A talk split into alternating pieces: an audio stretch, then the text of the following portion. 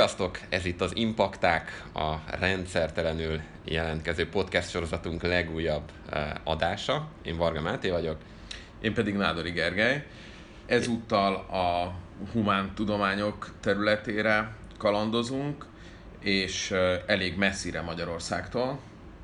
Vegyük úgy, hogy messzire, attól függ, hogy hogy húzzuk a vonalakat, de minden esetre egy izgalmas, ma is izgalmas, meg régen is izgalmas eh, régióját látogatjuk meg a Földnek.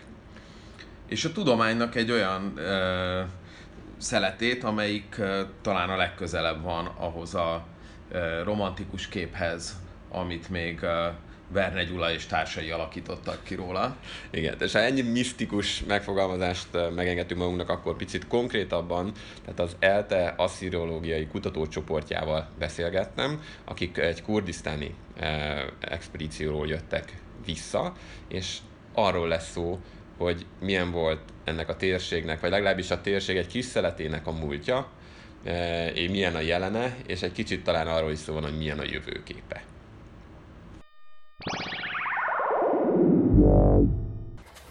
Tehát a mai beszélgetésünkben a partnereim az ELTE BTK Régészettudományi Intézetének a munkatársai, akik nemrég tértek haza Kurdisztánból egy nagyon izgalmas expedícióról, és akkor megkérném, hogy mutatkozzatok be. Kalla Gábor, egyetemi docens, tanszékvezető és az expedíció egyik vezetője.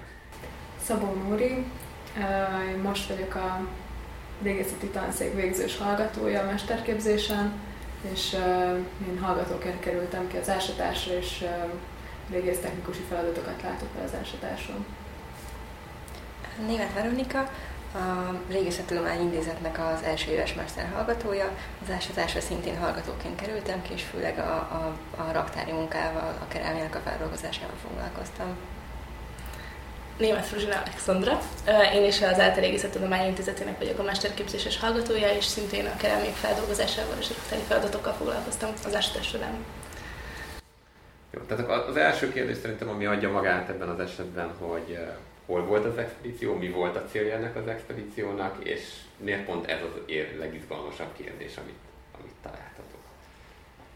A helyszín az Iraknak a kurdisztáni autonóm régiója, annak is a középső része a két nagyváros közötti félúton, talán jobban ismert, Erbil és Szulejmánia között van egy olyan síkság, amit úgy hívnak, hogy Rania síkság, Rania nevű városról kapta a nevét, és ebben a, ezen a síkságon fekszik Girditle dombja, és maga az ásatás az abban foglalkozik, hogy ezt a dombot, ezt a ókori települést feltárja. És a, mi, mi a, tehát ugye ez egy asszíriológiai expedíció volt, ha jól értem, tehát nyilván ennek a, a Girditlei településnek van egy ilyen vonatkozása. Mi, mit tudunk a, arról, hogy ez abban a korban milyen szereplő helység lehetett? A célkitűzés az volt, hogy az Asszír Birodalom egyik keleti provinciájának helyi székhelyét kutassuk meg. Általánosabban az Asszír Birodalom közigazgatásáról kapjunk képet, helyi szövegeket szeretnénk találni, de hogyha ezt nem is találunk, akkor is látjuk azt a fajta szerkezetet, hogy egy ilyen helyi központ hogy épül föl. Tehát alapvetően az asszír kor volt a fő célkitűzés, de minden ásatásnál megtörténik az, hogy az egy célkitűzéshez képest változások vannak az szerint, hogy maga a lelőhely mit ad, mit nyújt, és milyen érdekességei vannak. Mit, mit lehet tudni arról, hogy mióta lakott ez a hely? Tehát mi az a legrégebbi dolog, amit, amit feltehetőleg majd fel tudtok tenni? Hát nagyon szeretnénk feltárni az őskori rétegeket is, és azt gondoljuk, főleg így a felszíni leletanyag alapján, hogy esetleg időszámításunk előtt a 7. évezredben is már használhatták ezt a területet. Van-e valamilyen, esetleg az ókori szövegekben valami utalás arra, hogy itt, itt egy település van, aminek a, valamilyen funkciója van? Ukori szövegeknek a ben lévő helységneveknek az elhelyezése egy nagyon nagy és nagyon nehéz probléma. Nagyon sokszor nincs annyira jó kiinduló pont, bár léteznek az asszírkorban minőtt itineráriumok, amikor leírják például egy hadjáratnak a menetét, az egyes állomásokat, de ehhez sokkal több adatot kéne tudnunk, hogy pontosan meghatározzuk. Eddig a szakirodalomban az merült fel, hogy egy tillenedetű város lehetne itt keresni. Hát ez majd később fog kiderülni, hogy ez a feltételezés beigazolódik-e vagy nem. Azt mondod, hogy maga a név és ez a girdi le is azt gondoljátok, hogy azt jelenti, hogy Tille dombja esetleg. Igen, el, lehet egy ilyen magyarázat a, a helységnévnek, ez ott le vagy egy személynév, egy ma már nem azonosítható személynek a neve, vagy egy korábbi település név maradt meg benne. A Gürd az azt jelenti kur nyelven, hogy domb. A dombról beszélünk, de ugye ez nem egy természetes domb, amivel itt állunk, hanem egy, ez egy minden valószínűség szerint az egész domb egy mesterséges építmény, már talán így is nevezhető, aminek eh, eleve az volt a funkciója, hogy ezt a terepet, ezt a síkságot uralja.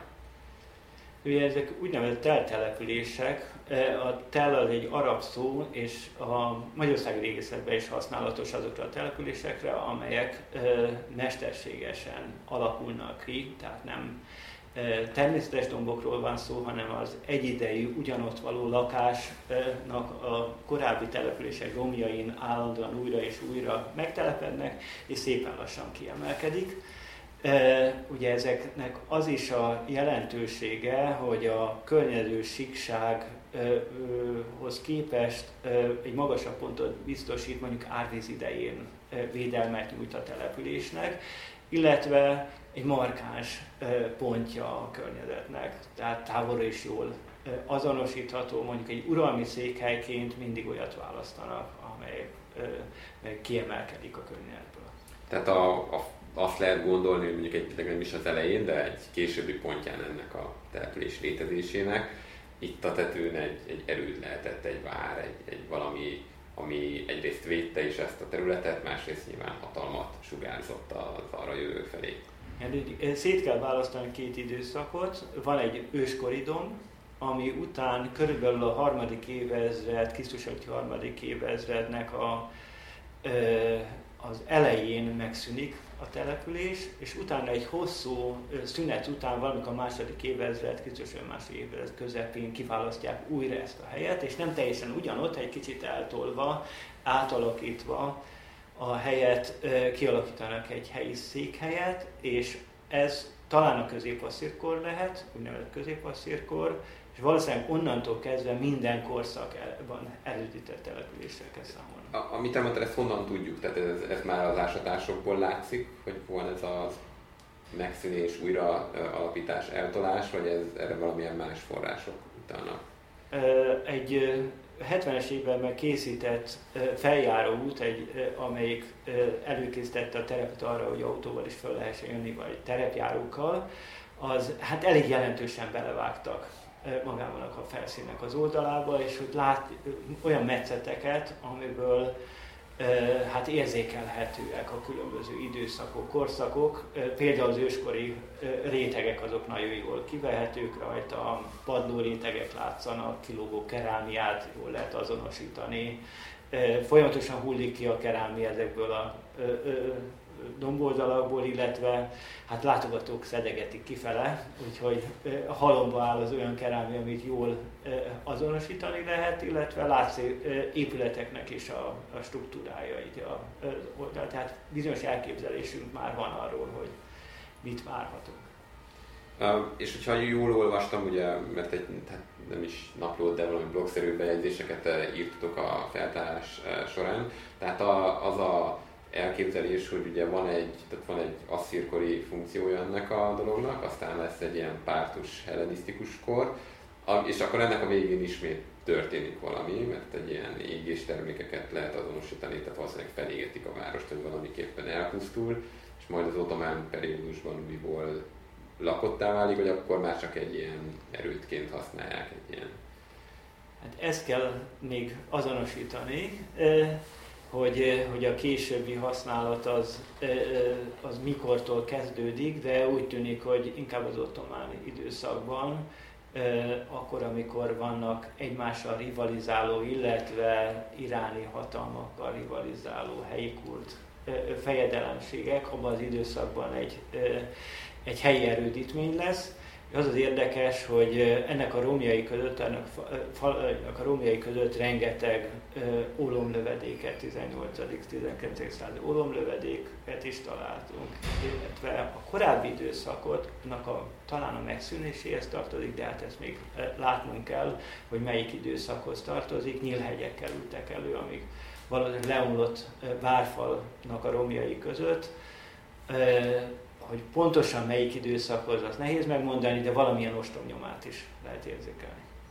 És hogyha már szóba kerültek ezek a, a, a cserepek, tehát hogy ezeknek a vizsgálatával, uh, ugye mindig ugye ez egy nagyon fontos dolog, nagyon sok uh, ókori vagy őskori kultúránál is nagyon gyakran pont a, a cserép maradványok azok, amikből sok mindent lehet azonosítani. Mit, mit láttatok, amikor elkezdtétek ezeket feltárni? Hát rengeteg kerámia van, és így elég nehéz velük dolgozni. Alapvetően vagy a kerámia anyaga, vagy formája alapján lehet ezekkel dolgozni, de mivel hatalmas az anyag, ezért meg kell húznunk a vonalat hogy mi az, ami elegendő információt ad nekünk. Minden kerámiáról készül feljegyzés, abban különböznek ezek egymástól, hogy mennyi adatot veszünk erről fel. Ez attól különbözik, hogy mennyi információt adnak nekünk, és a legfontosabbakról fotó és rajzi dokumentáció is készül, és ezek így később vizsgálhatóak itthon ezek a kerámiák olyan ott helyben készülnek, tehát ez egy olyan település, aminek vannak ugye égetőkemencék és ott helyben a kézművesek készítik, vagy valahonnan a kerámiákat hozzák? Hát még erről nem igazán tudunk, de gondolom hát feltételezhető, hogy, hogy készítettek helyben is. Az importkerámiát még nem tudtuk elkülöníteni, de az sem kizárható. És hogy tehát van-e valami jellegzetes díszítés? Tehát ilyenkor ugye a, a korszakoknak a beazonosítása úgy történt izotópos módon, de ha jól értem, itt még egyelőre eddig nem jutott talán el a projekt, úgyhogy biztos, hogy feltételezem, hogy alak és mintázat alapján vannak ilyen besorolások. Igen, elég nehéz dolgunk van. Egyrészt azért, mert nagyon sok korszak van jelen a településen, másrészt pedig nyilvánvalóan sokunknak ez az első alkalom, hogy ilyen területen tud dolgozni, tehát a kerámiával még egyelőre ismerkedünk, de nagyon sok publikációból tudunk dolgozni, de ahhoz, hogy igazából tudjunk erről pontosabbat mondani, ahhoz egyben kell látnunk sok, sok anyagot, hogy ezeket át tudjuk különíteni egymástól, szóval ez az ásítás folyamán alakulóban van. Egyelőre csak feltételezéseink vannak, sok pártus és sok iszlámkerámiát láttunk eddig, de már iszlámkerámiák is megjelentek.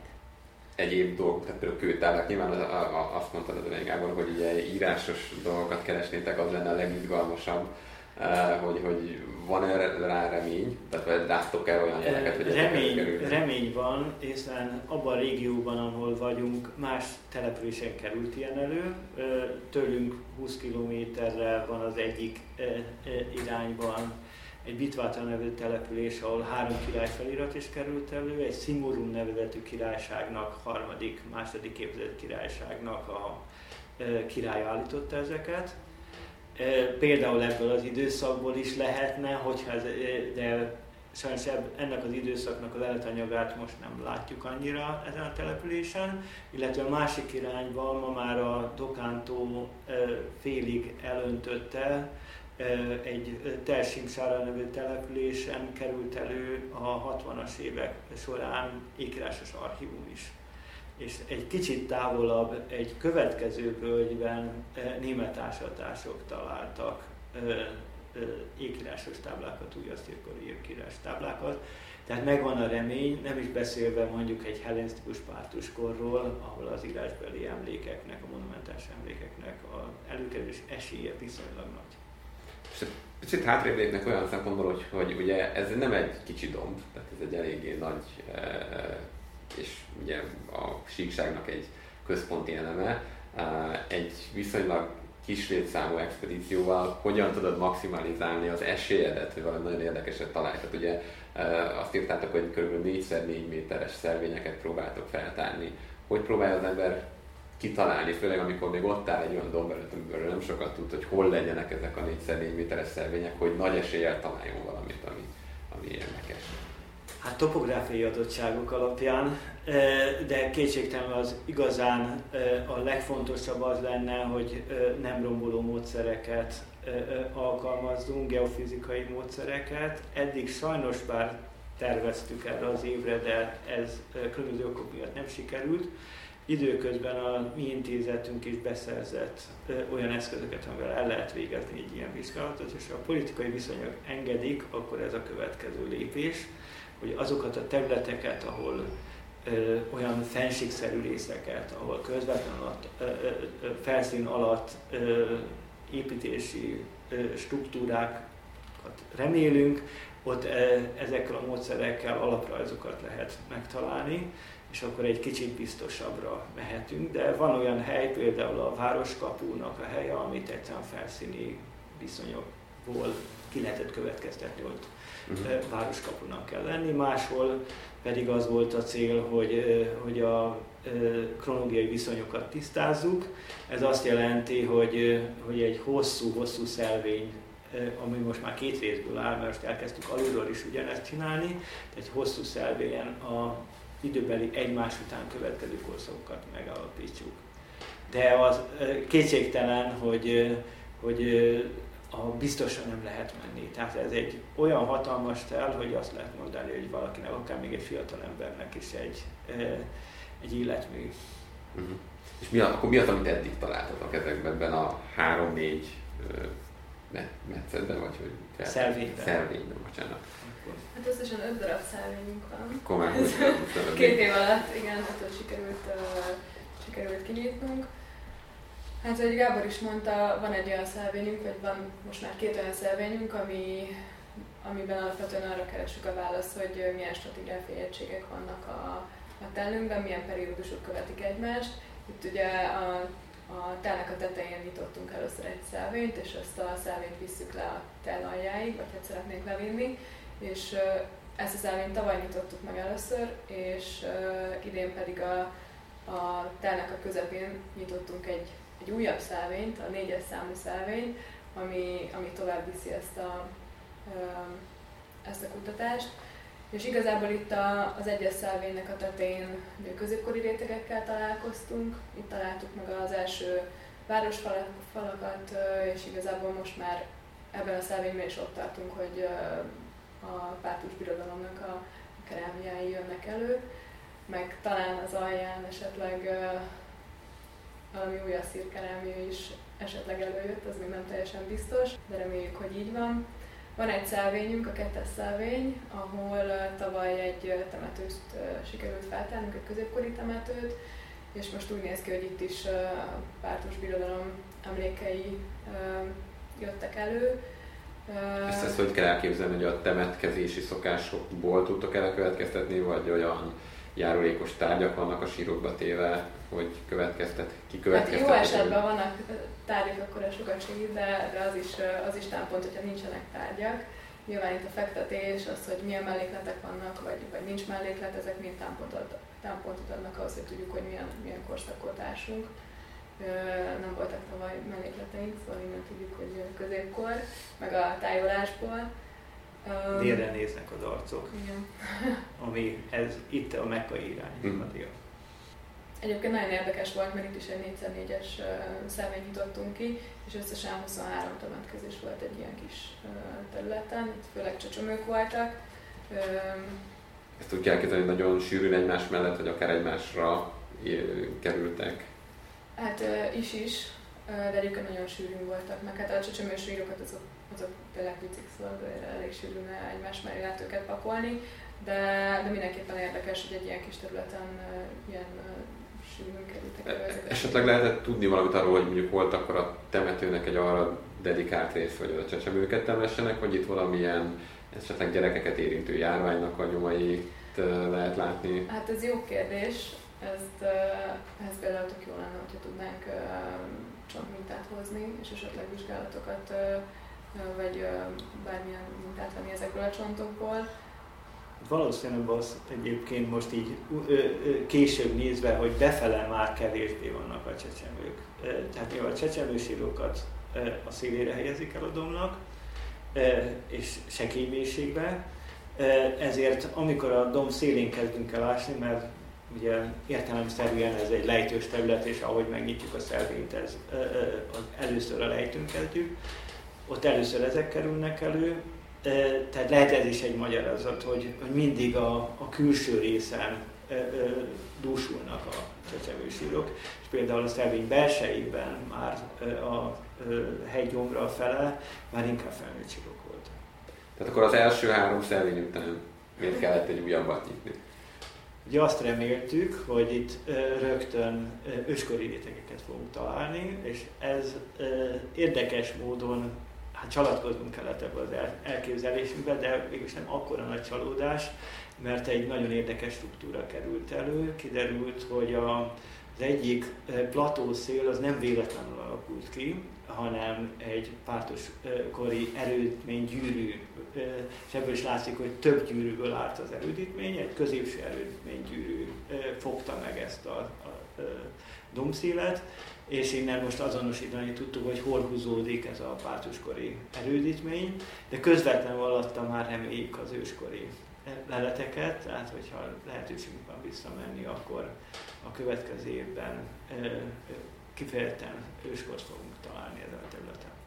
A, a pártuskori településnek a nevéről, vagy valamilyen egyéb dolgáról lehet tudni valamit? Tehát ennek nincs semmi írásos feljegyzése, tulajdonképpen egy kicsit. Nem, ez egy olyan régió, amiről viszonylag keveset tudunk. Ugye a pártus birodalom, illetve a pártus kultúra saját emlékekkel sokkal korlátozottabban rendelkezik, az egész kultúráról sokkal inkább antik forrásokból tudunk és ezeket megvizsgálva kiderül, hogy valójában nem is a pártos birodalom centrumában lehet ez a település, hanem a pártos birodalom az egy összetett birodalom volt, egy sugárszerűen vették körül a vazalos államok.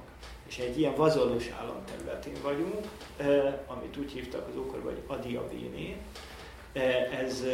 Bocsánat, hol lenne a központja a pártus birodalomnak? A pártus birodalomnak több központja is van. Az egyik központja az a Babilontól nem messze, egy görög tele, érdekes módon egy görög település, Szeleukeia, a Tigris melletti Szeleukeia, az a téli központja, a nyári központja pedig Ekbatana, E, és aztán építenek egy új központot később, amit úgy hívnak, hogy Tészifon, amit a szaszanidák is egy ugye, későbbi pártusokat követő iráni hatalom is átvesz. Hát gyakorlatilag azt lehet mondani, hogy több központból áll, de az idő nagy részében Tészifon az a főváros. De mozgó udvarral van dolgunk, tehát nehéz megmondani igazán, hogy mi a főváros.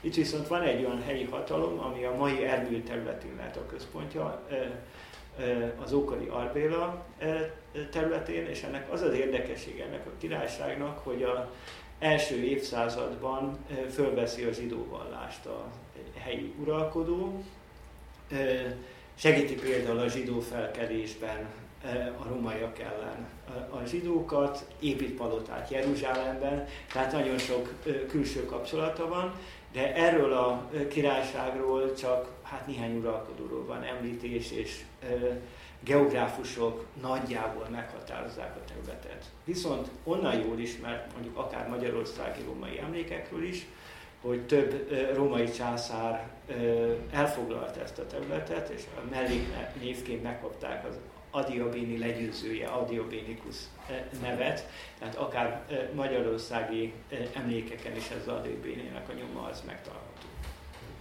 És akkor itt az előbb a Nóri már szóba hozta, ugye, hogy a, mit lenne jó elhozni onnan. Ugye az egyik dolog, ami a honlapotokon is fel van tüntetve, hogy jelen pillanatban tulajdonképpen az egész feltárás során csak dokumentáltak, tehát tulajdonképpen tárgyi dolgok nem kerülnek el, hanem azok mind ott maradnak Kurdisztánban hogy ennek van-e valamilyen különös oka, vagy ugye ez ma már egy ennyire modern szemléletű régészet, vagy, vagy erről, erről tudnátok-e mondani valamit? Hát igen, kínál kell hagynunk a tárgyakat. Ez uh, tulajdonképpen ugye a helyieknek a tulajdona, az irakiak tulajdona az, amit ott a kint az ásatáson föltárunk, így nem tudjuk ezeket hazahozni. Nyilván sokkal könnyebb lenne mindent itthon dokumentálni, de, de sajnos vagy nem sajnos ez a helyzet, hogy, hogy mindennek kell maradnia. Viszont van lehetőség abban az esetben, hogyha, hogyha indokolt pár darab mintát, kerámiát vagy kis tárgyakat, esetleg csontmintát hazahozni, és, és külföldön vagy, vagy itthoni laborokban bevizsgálni.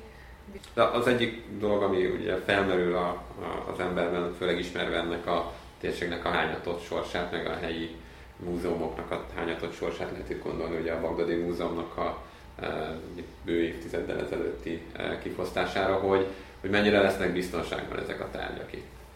Hát reméljük, hogy biztonságban lesznek. Mi egy, egy helyi múzeum raktárában tudtuk lepakolni a, mind a kerámia leleteket, mind pedig a filmleleteket. Most egyelőre még úgy néz ki, hogy itt, itt a közeljövőben talán nem lesz változás, úgyhogy reméljük, hogyha jövőre vissza tudunk menni, akkor ugyanilyen állapotban találjuk meg a tárgyakat. Mhm. Mert amikor Gábor nem olyan rég volt a meetup akkor pont ez felmerült, hogy ez a dolog, hogy, hogy gyakran ilyen egyébként nagy múltú régiókban, de jelenleg hányátott politikai jelen régiókban ugye nem feltétlenül vannak biztonságban dolgok, és néha adott esetben akár ilyen PR fogásként megsemmisítenek különböző ilyen olyan politikai aktorok ezek közül dolgokat, hogy ezt hogy, hogy látja egy régész, hogy, hogy mi az, amit, amit szíve szerint elhozna, mi az, amit szíve szerint ott hagyna, mert ott helyben a kontextus ismeretében adja a több információt. Mi már ebben nőttünk bele ebbe a helyzetbe, tehát nekünk az a lehetőség, hogy elhozzunk valamit, nem nagyon merül fel. Tehát mi erre szocializálódtunk, az egy sokkal korábbi nemzedék volt, amíg még e, kihozhatott valamit.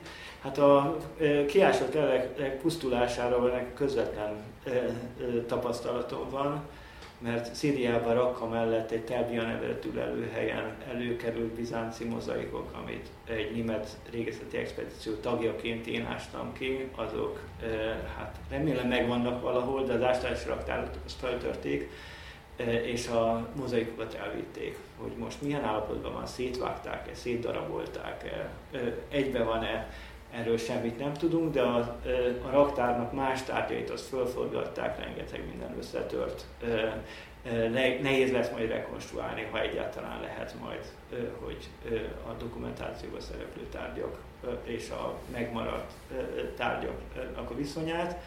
Hát ez bármikor történhet bárhol, ezért minden expedíciónak az alapvető feladata, hogy úgy menjen el és úgy dokumentáljon, mintha soha életben nem a, míg az előbeszélgetést folytattunk a, az interjú előtt, akkor mondtál egy nagyon érdekes dolgot, hogy ugye míg ebben a korábbi generációban, aminek, mint mondtad, ti már sajnos, vagy nem sajnos nem vagytok tagjai, ugye, ugye lehetőség volt elhozni különböző tárgyakat különböző múzeumok részére, Éppen ezért sokkal nagyobb pénzek mentek az ásatásokba, sokkal többen tudták támogatni. Most viszont attól félsz, vagy attól fél a szakma, hogy ezek a pénzek nem tűntek el, csak nem a hivatalos ásatásokba mennek, hanem mindenféle ugye a fekete piacon mozognak, és úgy próbálnak megszerezni e, különböző tárgyakat, aminek a következménye meg nyilván az, hogy az illegális ásatásoknak a száma növekszik. Igen. Hát a világon a múzeum, egy hatalmas múzeumi boom van, rengeteg részben új alapítási múzeum is van, részben pedig a régi múzeumok közül azok a régiók, amelyek felemelkedőben vannak, azok hatalmas pénzeket investálnak gazdag emberek, vagy közösségi pénzeket ezeknek a múzeumoknak a látványos tételére. Ezek nagy múzeumokkal szeretnének versenyezni, és mindenhol ezek a közelkedő civilizációk középpontban vannak. Ahhoz, hogy új tárgyakat szerezzenek, csak a szabad piacról tudnak beszerezni, akár műkincskere, legális műkincskereskedelemből, vagy illegálisból. A legális műkincskereskedelem e, már nem tud adni elég tárgyat, tehát két út van, az egyik az, hogy legalizálják, ami valójában nem legális, és erre nagyon sokfajta mód van, a másik pedig az, hogy háttérben illegális tárgyakat vásároljanak. Például van egy mostani három évvel ezelőtt kitört botrány Amerikában, ahol egy Hobby Lobby nevezetű amerikai ilyen, ilyen hát a nevében is benne van, hogy hobbi készülékeket áruló láncnak a tulajdonosa, Green úr, egy bibliai múzeumot alapított, Biblia történeti múzeumot, és beszerzett tízezer ékírásos egyöktáblát. Hogyha ez, ez, ez a szám, ez hatalmas, tehát tízezer agyagtáblával a nagy múzeumok közé tartoznak, és ezek mind illegálisan kerültek a birtokába, különböző közvetítőkön keresztül, és ez, hát feléptek a helyi régészek és assziológusok, és ügyészségi vizsgálat lett, büntetés kellett fizetni, és vissza kell adni ezeket a tárgyakat. De nagyon jól mutatja magát a folyamatot, azért említettem ezt, Mert ezek a pénzek, ezek mind azért mennek az illegális ásatások végső soron, hogy tárgyakat produkáljanak a nagy múzeumok számára. Ugyanezek a pénzek tudományos ásatásokban nem kerülnek be, mert hogy nem lehet elhozni a dolgokat, és néhány műkincskereskedő azt javasolta a Bagdadi Múzeum kifosztása után, hogy vissza kéne állítani a lelet megosztást, ami első pillanatban egy visszalépésnek tűnik, de lehet, hogy hosszú távon ez lesz a megoldás, mert a helyi ö, hatóságok nem, nem fognak tudni elegendő helyesen biztosítani hatalmas mennyiségű tárgynak a részére, ami az áslásokra előkerül. Jó, akkor egy kicsit most itt a beszélgetés második részében egy picit a jelenre koncentrálni, mert úgyis végül is itt a szabályozási kérdések kapcsán el, el fordultunk attól, hogy mi volt ebben a, ezen a területen, de hogy én már, ez már, a, már a második év, amikor ide mentek Kurdisztának ebbe a régiójába, és hát ez ugye végül is nincs nagyon távol azoktól a településektől, amikről szinte napi szinten lehet olvasni különböző híradásokban, hogy tudtok egy kicsit arról mesélni, hogy milyen, mikor európaiként most megjelentek egy olyan régióban, ahol hát ugye európaiak elsősorban talán azért mentek, vagy Európából származó emberek, hogy mondjuk az iszlám állam oldalán harcoljanak, vagy ugye kisebb számban esetleg azért pont az iszlám ellen harcoljanak, hogy, hogy, hogy milyen, milyen benyomásaitok alakulnak alakultak ki a helybeliektől, ők hogyan állnak hozzátok, hogyan látják ők a világpolitikai folyamatokat, amiket mi ugye egy adott szemszögből látunk. Hát, nekünk ilyen esetben kicsit szerencsénk volt, mert abban a faluban, ahova mi mentünk, eléggé távol esett ezektől az ilyen nagy központoktól, és például ez az iszlám államos kérdéskör egyáltalán fel sem merült. És tényleg ott mi abban a, a faluban egy hatalmas ilyen népszerűségnek örventünk, tehát tényleg amikor így a Nóri megjelent a szép szürge hajával, akkor egyszerűen sztár volt, tehát nagyon-nagyon érdekes volt, hogy a, a szomszédok így mindig átjöttek hozzánk, és állandóan ilyen közös szelfiket kellett velük csinálni, és volt egy nap, amikor több órán keresztül különböző emberekkel, akkor most kiállt középre, mindenfajta fotókat csináltak, és látszott rajta, hogy, hogy így örülnek annak, hogy európai emberek vannak a szomszédjaikban, és ilyen szempontból ez egy jó, jó érzés volt, hogy így örültek nekünk, vagy nem tudom.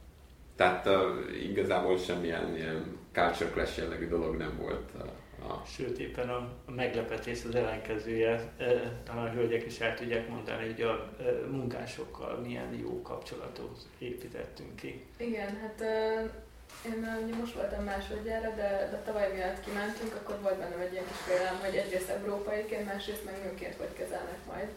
És azt kell mondanom, hogy, hogy szinte csak pozitív dolgokat tudok mondani ennek kapcsán, mert, mert sehol sem éreztem azt, hogy, hogy kinéznének minket, vagy, vagy azt gondolnák, hogy mi nem vagyunk odavalók, és hogy néha persze kicsit azért lehet érezni, hogy, hogy nőként egy, egy nagyon-nagyon picit tényleg egy ilyen, ilyen apró kis jelekből lehet érezni, hogy egy picit máshogy kezelnek, de alapvetően európai nőként együtt ebédelhetünk, meg együtt étkezhetünk a férfiakkal, szóval nincs ilyen megkülönböztetés. Bocsánat, azt jelenti, hogy a helybeliek, helybeli nők nem... Hát ez azért nem teljesen így van, de ilyen kiemelt politikai, vagy, vagy ilyen, ilyen komolyabb találkozókon azért ez nem, nem feltétlenül, nem azt, nem azt gondolom, hogy nem megengedett, hanem, hanem nem szokás nincs rossz helyzete a kinti nőknek, a kurdisztáni nőknek. Én nekem mondjuk nincs összehasonlítási alapon más a sajátom arab országban, de, de meglepően sok helyen megjelennek a nők, mind a politikában, nem azt mondom, hogy ez az általános, de, de dolgozhatnak és járhatnak egyetemre. Például idén volt három régész végzettségű lányozásatársunkon, aki a, akik a helyi régész felügyelőségnél dolgoztak, úgyhogy lehet talán, találkozni nőkkel a munká, munkahelyeken. Um, úgyhogy így, így nőként azt kell mondani, hogy, hogy uh, egyáltalán nem értek uh, negatív élmények.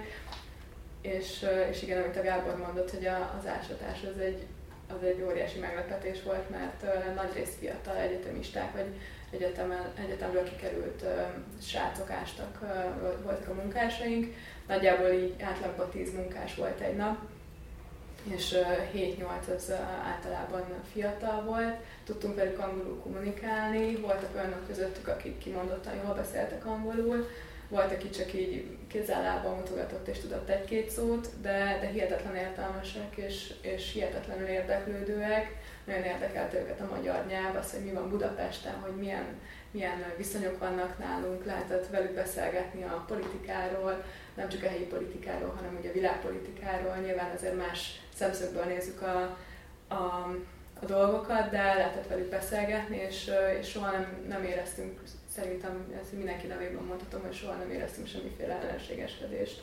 És akkor például, hogyha már beszéltetek ilyen dolgokról, akkor egy igazán egy ilyen érzékeny kérdés, hogy ők hogy látták a, ugye azt, ami nekünk, a mi oldalunkon egy menekült kérdésként merül fel, hogy az az, az ő szempontjukból az, hogy... Hát változó. Egyébként mindenféle véleményt hallottunk. Van, aki nagyon szeretne Európába jönni, főleg, főleg akik, akik nem magas beosztásban vannak, de akik, akik magasabb pozícióban vannak, az én tapasztalataim szerint általában elítélik ezt a ezt a menekült dolgot, szóval nem örülnek annak, hogy, hogy az országból kiáramlanak a... Nem is arra gondolok, hogy mondjuk a kurdisztániak, hanem nyilván ők azért jóval közelebbről látták, hogy, hogy ugye ezt például Szíriából miért mennek De őket is érintik. Őket is érintik. Őket is érintik. Hát, amikor, Volt egy tragikus Amikor kim voltunk, egyik nap a helyi régész, aki velünk volt, mutogatta azoknak a képeit, akik a, a helyi kisvárosból indultak el egy nappal korábban, és fulladtak bele a tengerbe. Hm. Úgyhogy, úgyhogy ez érinti őket is. 30 ember, családok, kisgyerekekkel, és ennek ellenére egy héttel később 120 újra tudnak indultak. Igen, úgyhogy ez alapvetően benne van a mindennapjaikban, és tényleg tök különböző vélemények vannak arról, hogy, hogy ez, ez egy jó dolog, vagy, vagy nem egy jó dolog. Nyilvánvalóan nem jó dolog, de hogy, hogy ezt meg kell elérni, ezt a Érthetően, elfogadható És akkor nyilván ennek a kérdésnek a másik oldala, hogy ők, ők hogy látják Kurdisztánnak a jövőjét, lehetőségeit, a, a, bocsánat, talán helyesebb úgy mondani, hogy jelenleg az Irakon belüli kurd autonóm régiónak a jövőjét, lehetőségét, hiszen ráadásul ez pont az, amiről most megint olvasni lehet szinte napi szinten, hogy, hogy ugye mekkora, mekkora legyen ez az autonómia, mit tudnának elfogadni a helyi nagyhatalmak, mi az, amit esetleg a kurdok maguk szeretnének, hogy ez... Igen, hát szeptember 25-én volt a függetlenségi népszavazás. Erről is megosztanak a vélemények, főleg a mi, mi régiónkban. Azért a nagyvárosokban inkább támogatták azt, hogy függetlenedjenek, viszont ott mi több fiatalnál is beszéltünk, akik meg nem tartották jó ötletnek a, nem a függetlenséget, hanem a népszavazásnak az időpontját és vagy nem mentek el, vagy, vagy nem elszavaztak. Igazából ami, ami, amit itt fontos kiemelni szerintem, hogy ők a jelenlegi kurd hatalommal nem értenek egyet a kurd vezetőkkel. És igazából ennek szerintem egy ilyen politikai háttere van, hogy, hogy ők a helyi, a mostani vezetőt nem feltétlenül támogatják. Nem támogatják az egy dolog, de mennyire bíznak a nem csak a jelenlegi hatalomban, hanem a kurdisztáni intézményekben, politikai intézményekben ezek az emberek.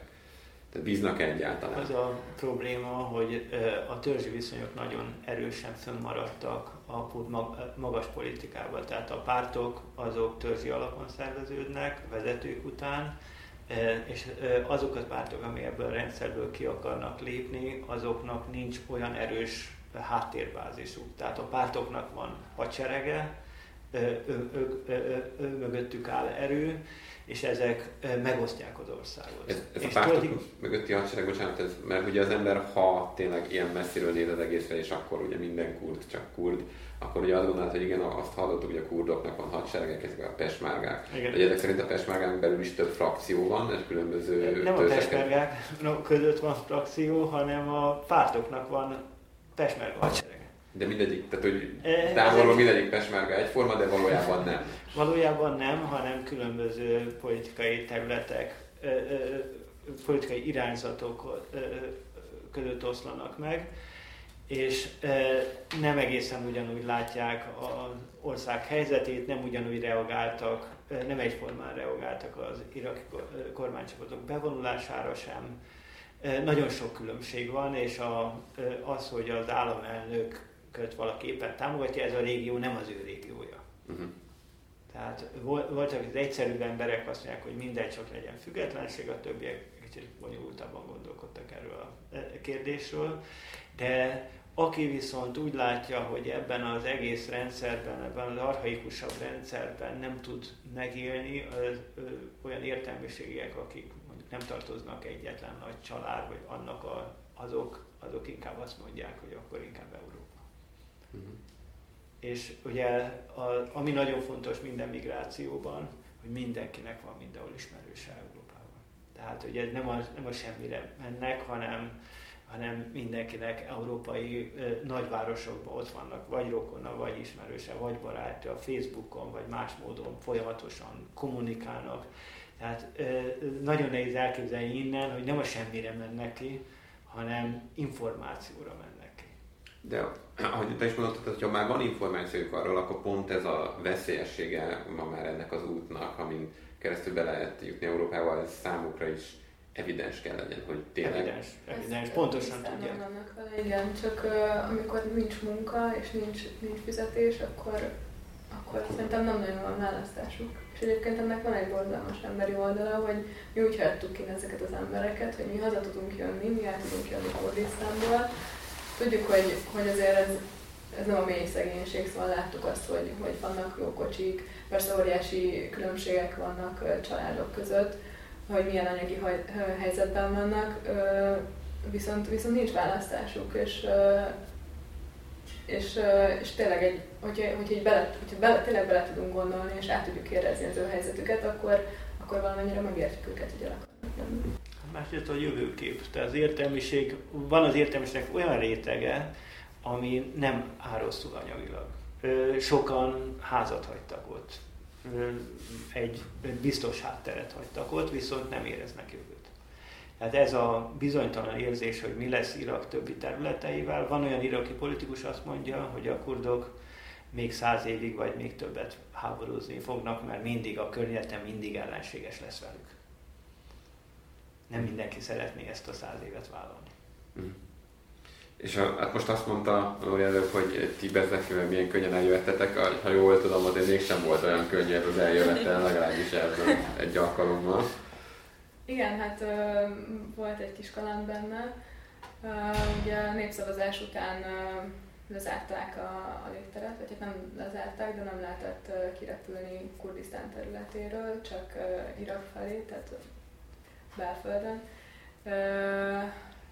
Egy ideig szó volt arról, hogy esetleg szárazföldön kocsival átmegyünk a török határon, és onnan repülővel érkezünk meg Budapestre, de aztán a, az se lett volna olyan, olyan egyszerű, mert arról volt szó, hogy esetleg a, a mm, konzulátus el tudna vinni minket a török határa, viszont ők a török határon nem tudtak volna átlépni, és onnan csak magunk lettünk volna, és ezt nem szerettük volna vállalni, hogy 60 kilométeren keresztül a mindenféle bőröndel, meg 7 európai belül egy, egy helyi távolsági buszba. Úgyhogy végül is ezt az utat választottuk, hogy Erbilből Bagdadba repültünk, onnan Isztambulba, és Isztambulból tudtunk hazajönni. Itt az elején csak annyi volt a kérdés, hogy, hogy Bagdadban hogyan engednek át minket, vagy átengednek-e minket. De aztán a, a légtérzár után, amikor kiérdették a légtérzárat, utána az első pár napban kiderült, hogy végül is ez az út járható, mert, mert több külföldi is ezt az utat választotta. Úgyhogy végül is egész simán haza tudtunk jönni. Igazából itt a nagyobb probléma az az volt, hogy a műszereinket nem tudtuk magunkkal hozni. És akkor ezek ezek, ezeket kínhagytuk a, a magyar konzulátuson Erbilben, Úgyhogy, úgyhogy biztosak vagyunk benne, hogy, hogy átvészelik a következő egy évet, és jövőre tudunk tovább dolgozni velük. De azt is jelenti, hogy jövőre visszamentek, akkor Bagdadon át kell menjetek mindenképpen. Nem tudjuk. Nem tudjuk. Nem tudjuk. Tehát ilyenkor még nem is lehet, nem, még nem, nem tudtok arról vissza Semmi, semmit nem tudunk. A helyzet részben úgy tűnik rosszabbodott, ugye Kirkuk ott a vitatott olajmező központját foglalták el a kormánycsapatok, amit ők maguk hagytak menekülésszerűen el, és hogyha a kurdok nem foglalják el, akkor az ISIS kezébe kerül, az egyik legnagyobb olajmező az egész régióban.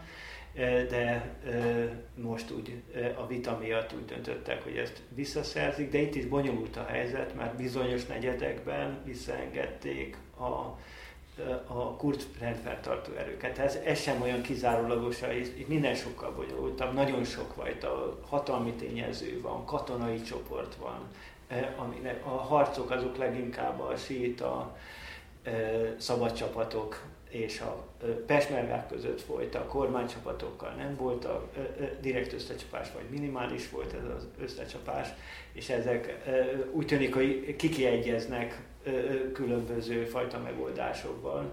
Tehát talán nyílt háború nem fog kitörni, de az a kérdés, hogy mennyire hagyják meg Kurdisztánnak az önállóságát, illetve ezek nélkül az olajmezők nélkül mennyire lesz életképes.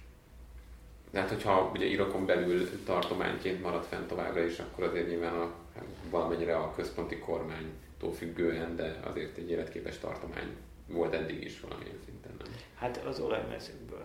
Tehát az olaj alapvetően itt a helyi gazdagságot, mert helyenként a kifejezett gazdagságnyomai látszanak nagyvárosokban, Például az ISIS előtti időszakban gombamot szaporodtak a felhőkarcolók, hatalmas beruházások látszottak, és azok egy ideig még tartottak később is, és utána, hogy a részben a, a politikai helyzet, részben az olajár csökkenésével, ahogy a jövedelmek csökkentek, az iraki kormányzat egyre kevesebb pénzt adott vissza a helyi régiónak, és a tulajdonképpen részben ez is volt az oka annak, hogy ez a népszavazásig elment a dolog. És akkor még egy utolsó kérdés tulajdonképpen a, ehhez kapcsolódik, hogy, hogy mennyire, mi mit gondolnak a helybeliek, hogy most hogy az iszlám államot úgy néz ki, hogy végül is sikerült legyűrni, hogy ennek a egész dolognak lesz valami következménye, tehát itt lesznek akkor most ilyen föld alatti mozgalmak, akik kvázi terrorista akciókat fognak végrehajtani, vagy akkor tényleg erre most egy új lap kezdődik-e, ami nyilván nem fog olyan drámaian különbözni az eddigiektől, de hogy akkor az iszlám állam az végleg el, eltűnt a történelmi sűjesztőjében. Hát nem egyedül az iszlám állam jelenti a problémát, ez a legnagyobb gond, hanem a ö, ö, arab kisebbségek nincsenek kellőképpen politikai képviselve az iszlám állam terjedésének is ez volt az egyik oka, ugyanúgy Szíriában, meg ugyanúgy Irakban. De hogy ezt, ezt a gondot, ezt vajon... Hát, hogyha megnézzük Irak belső részei, mint olyan híres helyek, mint Fallujah vagy Bakuba, tíz év alatt nem lehetett békét teremteni. Tehát ahol többségben vannak, ott nagyon-nagyon nehéz lesz, de úgy tűnik, hogy mintha egy új front alakulna. A népszavazásnál kiderült, hogy azok a régiók, amelyekben lehet tudni, hogy nagyon sok szunit arab élt, azok szinte 90%-osan a függetlenség mellett szavaznak, mert a síta kormányzatok jobban félnek, mint a kurdoktól. Nagyon szépen köszönöm, és akkor majd reméljük, hogy lesz folytatás, akár jövőre, akár valamikor, amikor vissza tudtok menni, és hát ha valami nagyon-nagyon érdekes kerül onnan. Reméljük. Reméljük azt, hogy az első évünk az egy iszlám év volt, a következő pártus, és reméljük a következő év az pedig asszír év lesz. Nagy őskor. Vagy megőskor. Megőskor. Ja, azért nem mondtam, hogy az őskor azért biztos egyébként, mert a mindegyik, mindegyik rétegben nagyon sok őskori kerámia kerül le és kőeszköz. Van egy munkatárs, a kőeszközökkel foglalkozik, az már írt egy előzetes jelentést, vagy csak a más rétegekben előkerült őskori kőeszközökről. Ennyi volt már az impakták. Reméljük, hogy izgalmas és érdekes volt, amiről szó esett. Láthatjuk azt is, hogy mennyire bonyolult ennek a térségnek a történelme, a őskori településtől a e, zsidó vallású pártus vazallusokon át a ottomán erődökig, és a 19. századi e, golyókig, e, és hogy ezt mind végig lehet nézni ott kis szelvényben. Itt is bízunk benne, hogy Gáboréknak sikerül e, tényleg visszamenni, akár jövőre, akár a következő években többször is, és eljutnak azokig a e, leletekig, amiket keresnek, és hát ha akkor majd egy újabb beszélgetés keretében még többet tudunk meg ennek a térségnek a e, múltjáról. Köszönjük, hogy velünk voltatok, és köszönjük szépen Tövisházi Ambrusnak a zenét. Sziasztok! Sziasztok!